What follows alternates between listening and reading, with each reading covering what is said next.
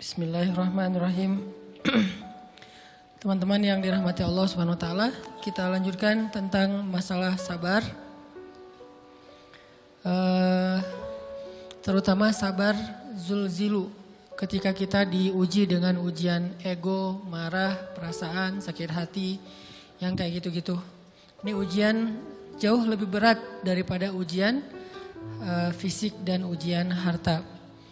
Termasuk uh, rasa cinta, rasa benci, kadang itu menjadi ujian. Kenapa ujian bikin kita jadi tidak lagi logis, nggak realistis, dan kadang-kadang mengabaikan hal-hal nilai-nilai yang kita selama ini pegang sebagai satu kebenaran. Kita ngabaikan batasan-batasan syariat. Ini semuanya ujian dari Allah Subhanahu wa taala.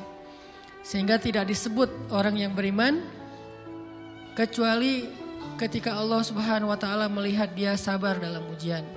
Kalau dia nggak sabar dalam ujian, malah di dalam e, pembukaan surat Al-Ankabut tadi Allah menggolongkan mereka termasuk orang-orang yang munafik. Apa arti yang orang munafik? Orang yang mengaku beriman tapi sebetulnya dia tidak beriman.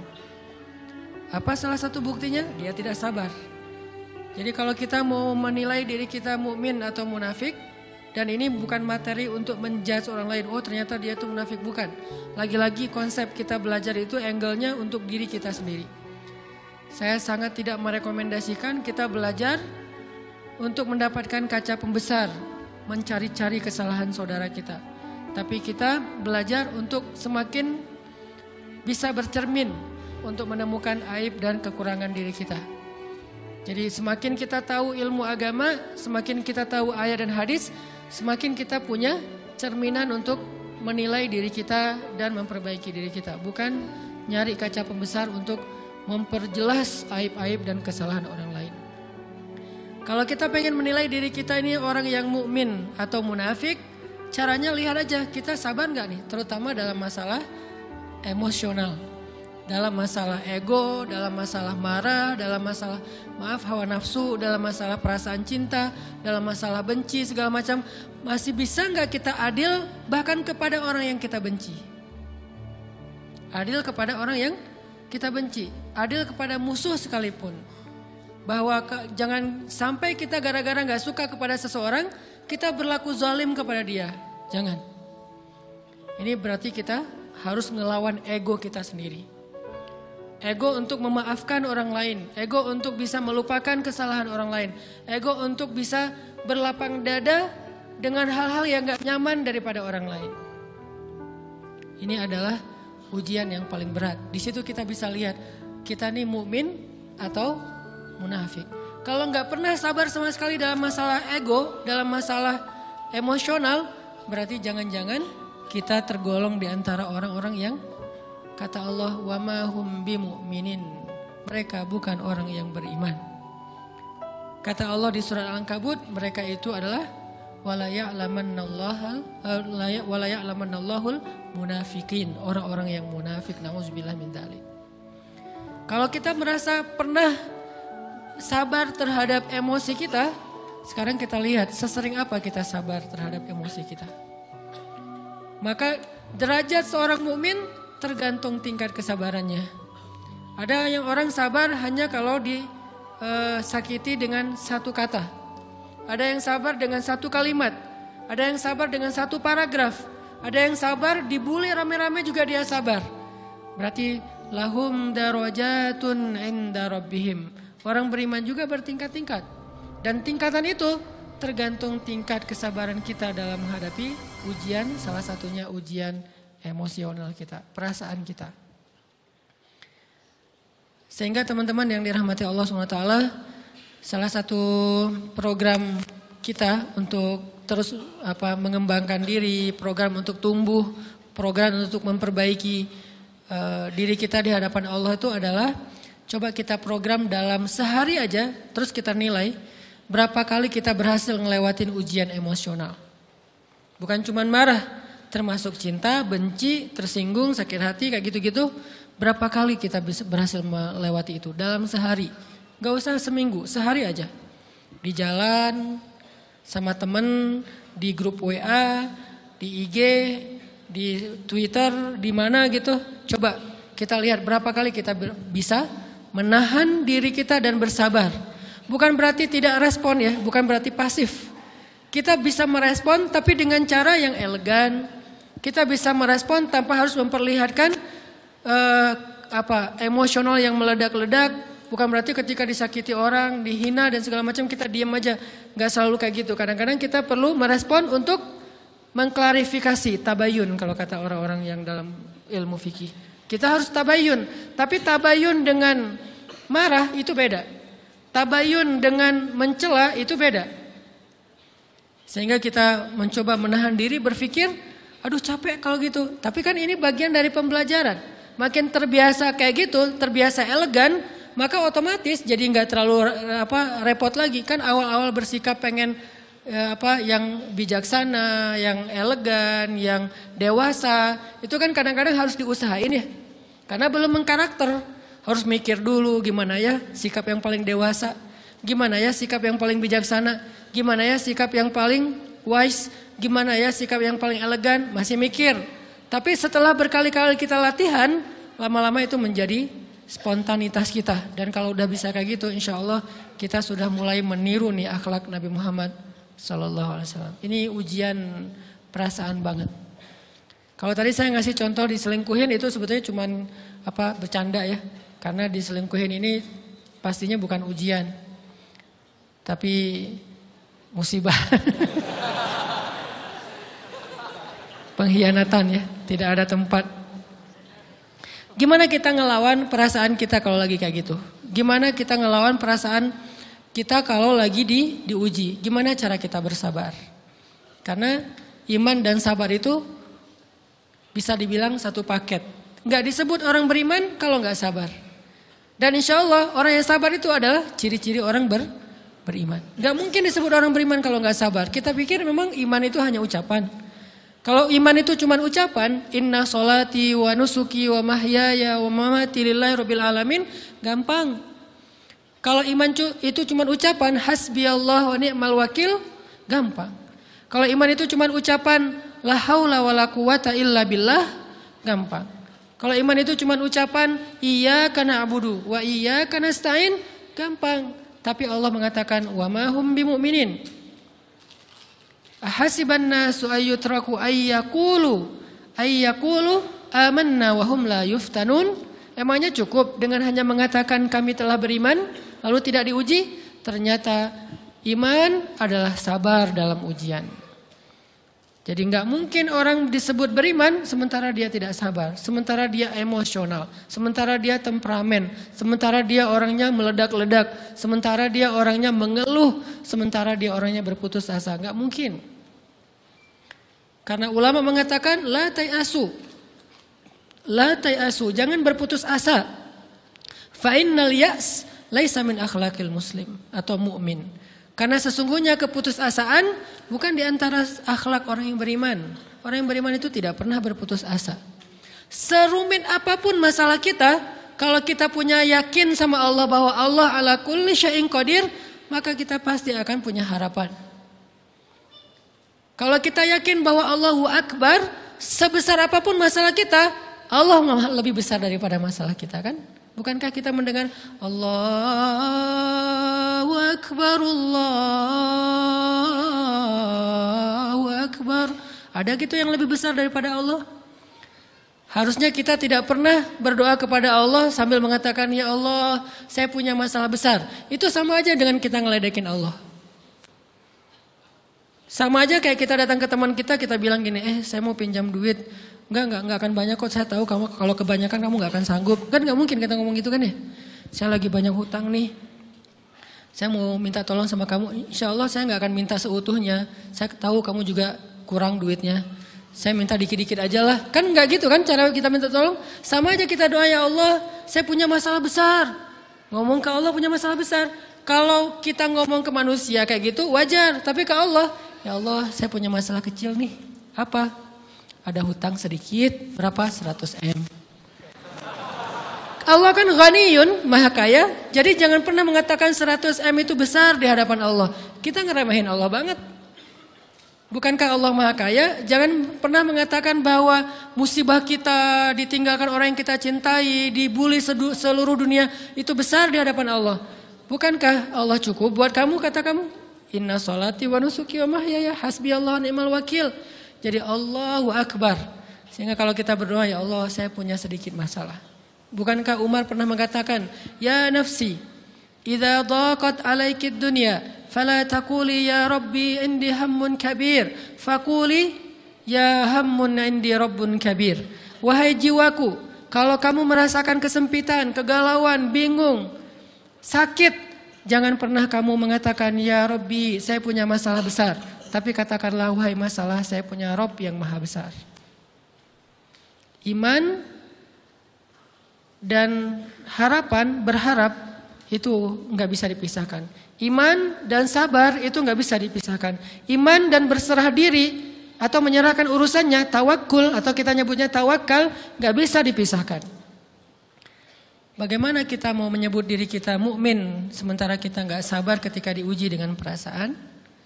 Alhamdulillah kalau kita selama ini masih bersabar dengan ujian fisik. Ujian fisik yang setiap hari kita alamin apa? Lelah, capek, pulang kerja, pulang sekolah, pulang dari kampus, ngaji. Capek kan? belum lagi macet-macetan, belum mandi pula. Dari tadi pagi, dari semalam kurang tidur dan segala macam. Lelah, capek, ngantuk. Kadang-kadang sampai drop kesehatan kita. Kita bisa lalui itu. Enggak apa-apa, capek-capek juga. Yang penting saya pengen belajar. Jalan nih jauh-jauh, ada yang dari Sumedang, ada yang dari apa Lembang, ada yang dari Banjaran, dari mana-mana datang pengen ngaji. Jarak jauh nggak apa-apa. Macet nggak apa-apa. Lelah nggak apa-apa. Habis duit nggak masalah. Tapi sampai di sini kesenggol dikit aja sama teman kita dalam ucapan mungkin, dalam ekspresi kadang-kadang kita senyumin nggak dibalas senyum atau mungkin hal-hal sepele itu bikin seolah-olah amal kita yang udah habis-habisan tadi jadi berkurang sampai habis pahalanya. Ujian perasaan. Kadang-kadang datang ke sini nggak ada rasa tidak nyaman sedikit mungkin dengan teman kita atau dengan orang yang di sebelah kita, akhirnya kita merasa tersinggung, akhirnya kayak jadi berlebih-lebihan di tangga, di pintu, pas keluar, di tempat wudhu, di mana hal sepele sebetulnya, tapi mengganggunya bukan fisik kita, yang terganggu bukan harta kita, tapi yang terganggu perasaan kita nih, rasa nyaman kita yang terganggu, seolah-olah hilang semuanya. Jadi nggak berarti. Ini namanya ujian teman-teman. Mudah-mudahan kita bisa istiqomah dalam masalah perasaan ini. Pertanyaan uh, sederhananya adalah gimana sih cara kita menghadapi itu? Saya juga lagi belajar, ini bukan kata saya ya, tapi saya coba merangkum dari beberapa hadis, dari beberapa ayat. Mudah-mudahan ini jadi semacam uh, apa uh, tips dari Allah, dari Rasul, cara kita supaya lebih sabar dalam menghadapi ujian, khususnya ujian perasaan. Pertama, saya mengambil dari hadis riwayat yang diriwayatkan oleh yang diriwayatkan dari Abu Hurairah, hadis Hasan. Nabi Shallallahu alaihi wasallam mengatakan, "Ma yazalul bala'u bil mu'mini wal mu'minati fi nafsihi wa waladihi wa malihi hatta yalqallaha ta'ala wa ma alaihi khati'ah." Tidaklah seseorang selesai diuji, baik dia laki-laki orang yang beriman atau perempuan yang beriman, baik itu ujiannya terjadi pada dirinya atau melalui anaknya atau melalui hartanya, artinya ujian harta, ujian fisik, ujian perasaan, sampai dia bertemu dengan Allah dan dia tidak punya dosa. Apa maksud dari hadis ini? Ujian itu tidak akan berakhir kecuali kalau dosa kita sudah habis. Allah akan menguji kita terus untuk membersihkan diri kita dari dosa. Sehingga yang harus kita coba bangun awareness dalam diri kita kalau lagi diuji, Allah pengen membersihkan dosa saya nih. Sehingga kita ridho dengan ujian, bukan ikhlas ya. Kalau ikhlas ibadah. Kalau ujian, ridho, rela. Saya ridho ya Allah, walaupun ini berat. Saya ridho ya Allah walaupun saya berharap engkau beri jalan keluar. Saya ridho ya Allah walaupun saya berharap ditolong oleh Allah. Tapi tetap ridho, ridho diberikan ujian itu sambil berdoa diberikan jalan keluar, ditolong, diberikan keajaiban. Cuman gak mau mengeluh. Dan berdoa meminta jalan keluar bukan mengeluh, itu ibadah. Berdoa itu ibadah dalam Islam. Sehingga Allah suka banget sama hamba yang berdoa. Allah suka dengan hamba yang curhat. Nabi itu kalau lagi curhat, doanya aja bisa berjam-jam cuma doa doang tuh. Kayak hadis Aisyah pas lagi cemburu malam-malam kan. Aisyah lagi tidur, ini jatah malamnya Aisyah. Tiba-tiba dia nyari-nyari raba-raba, Nabi nggak ada, dicari di kamar mandi nggak ada. Biasanya Nabi sholat di sebelah Aisyah. Wah curiga nih, jangan-jangan ke rumah si Fulan dicari ke rumahnya, ditelepon gak aktif mungkin lagi dicas, datang ke rumahnya. Ketuk pintu. Hafsah, Nabi di rumah kamu enggak? Enggak Aisyah, beneran, beneran. Cari ke rumah Sofia. Sofia, Nabi di sini enggak? Enggak, beneran, beneran. Cari ke rumah Maria. Maria di sini enggak Nabi? Enggak. Ke mana ya Nabi? Rumah istri-istri yang lain enggak ada. Pas balik ke rumahnya, ngelewat masjid, ngelihat Nabi lagi sujud di Masjid Nabawi di mihrab dan Aisyah mendengar Nabi menangis sambil berdoa. Dan sujudnya itu seperti membaca satu juz Al-Quran. Dan itu isinya doa nangis. Robbi, Robbi, Robbi, Robbi. Jadi kalau kita katakan nggak usah banyak berdoa sama Allah malu. Justru Allah suka kepada hamba yang berdoa. Justru sebaliknya kalau kita jarang berdoa atau enggan berdoa buat Allah itu orang sombong. Allah nggak suka hamba kayak gitu. Kamu nggak butuh saya sama kayak kita lagi ada masalah, punya teman yang punya kelebihan harta, terus kita kayak bingung gitu nyari ke sana kemari pinjaman, dia nggak dikasih tahu. Pas dia tahu dari orang lain, dia ngomong apa? Kamu nggak nganggap saya ya? Emangnya saya bukan teman kamu? Kok kamu punya masalah keuangan tapi saya nggak dikasih tahu, malah saya tahunya dari orang lain, tersinggung kan? Kalau teman kita aja tersinggung, apalagi Allah. Kamu punya masalah kok nggak ngomong ke saya, wahai hambaku? Bukan berarti Allah nggak tahu, Allah tahu, cuman Allah Berhak, bukan ingin ya, berhak untuk dilibatkan. Allah berhak untuk dicurhatin. Allah berhak untuk dijadikan tempat kita untuk habis-habisan menangis dan melampiaskan masalah kita kepada Allah dalam bentuk curhat-curhat dan doa. Sehingga kalau kita berdoa, ya Robbi, Allah langsung ini korib, mendekat Allah kepada kita. Jadi teman-teman yang dirahmati Allah, kalau kita punya masalah, kita coba bangun awareness, oh Allah pengen membersihkan dosa-dosa saya nih. Terus kita berdoa, ya Allah bantu saya, ya Allah tolonglah saya, istighfar. Saya kadang-kadang ngerasa nih, kalau ada dosa, ada kesalahan, ada kekeliruan yang saya lakukan misalnya gitu. Kalau saya nggak kuat istighfarnya, bentar lagi akan diuji sama Allah. Ujinya macam-macam. Alhamdulillahnya ujiannya masih ketahan. Pasti diuji sama Allah. Kalau istighfarnya nggak kuat, taubatnya tuh nggak kuat, langsung diuji sama Allah. Dan saya langsung sadar, oh benar berarti yang tadi ini lagi dihapus sama Allah nih. Perkencang lagi, perkuat lagi istighfar. Kenapa? Karena kalau istighfar kita kuat, berarti kan dosa kita dihapus dengan istighfar ya. Otomatis ujian kita durasinya berkurang. Makin kuat istighfar, makin berkurang. Kalau istighfarnya udah mantap, udah selesai, Allah cabut tuh ujian kita. Diganti dengan kebaikan. Jadi teman-teman kita coba sadari, oh kalau Allah menguji saya, emang saya banyak dosa. Sebelum kita mencari kambing hitam, nyalah-nyalahin orang lain, sebelum kita marah kepada orang lain, kadang wajar kita marah kepada orang lain gara-gara ucapannya, komennya, teks dari dia, wajar.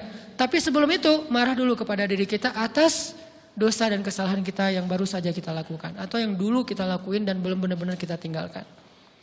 Kalau kita ngerasa banyak dosa di masa lalu sebelum kita taubat, hijrah, berarti mungkin itulah alasan kenapa sekarang kita diuji setelah hijrah. Kenapa agak-agak harus apa uh, jungkir balik setelah kita hijrah? Kenapa harus sedikit berdarah-darah setelah kita hijrah? Anggap aja itu untuk meng, apa mengkifarat membersihkan dosa-dosa kita yang telah lalu. Supaya apa? Supaya kalau kita pulang kepada Allah, kita pulang dalam keadaan bersih. Dan itu pasti akan menjadi orang yang paling beruntung. Daripada nanti diberesin di akhirat, mending diberesin di dunia kan?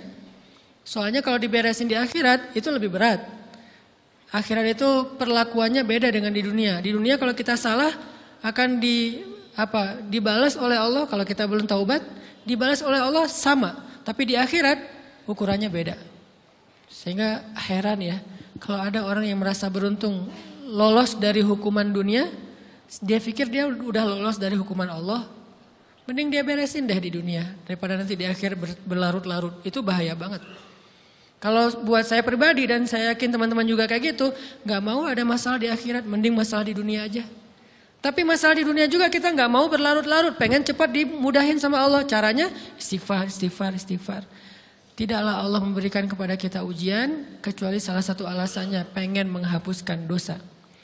Idza kathurat dzunubul 'abdi wa lam yakun lahu min 'amalin liyukaffiraha fabtalahu Allahu bil hazan liyukaffiraha. Kalau seorang hamba banyak dosa, dan dia nggak cukup amal untuk mengkifarat dosa-dosanya, Allah akan menguji dia dengan rasa sedih, dengan rasa kecewa, dengan rasa apa berat, sakit hati untuk mengkifarat dosa-dosanya. Itu yang kita bangun. Sehingga kalau ada masalah sama orang lain, kita memperbaiki diri dulu. Bukan sibuk dengan kesalahan dia terus menerus yang nggak mau kita maafin. Misalnya ada teman kita nih, jadi kelas sama kita. Hal pertama yang kita bangun, Astagfirullahaladzim saya banyak dosa nih. Tapi kan yang salah dia, ya. Tapi mungkin dia nggak akan jadi, nggak akan mengatakan uh, kalimat itu, nggak akan bersikap kayak gitu kalau kita nggak punya dosa. Allah sengaja mengutus dia untuk menguji kita lewat kata-katanya, lewat perilakunya, karena kita punya dosa. Jadi penyebab pertama diuji itu bukan teman kita yang salah, itu penyebab kedua.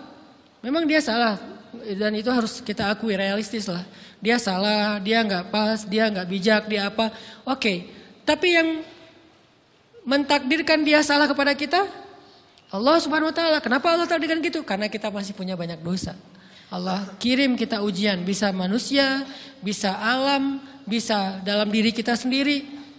Itu semuanya adalah cara Allah untuk menguji kita dan membersihkan dosa-dosa kita. Ini yang kita bangun pertama.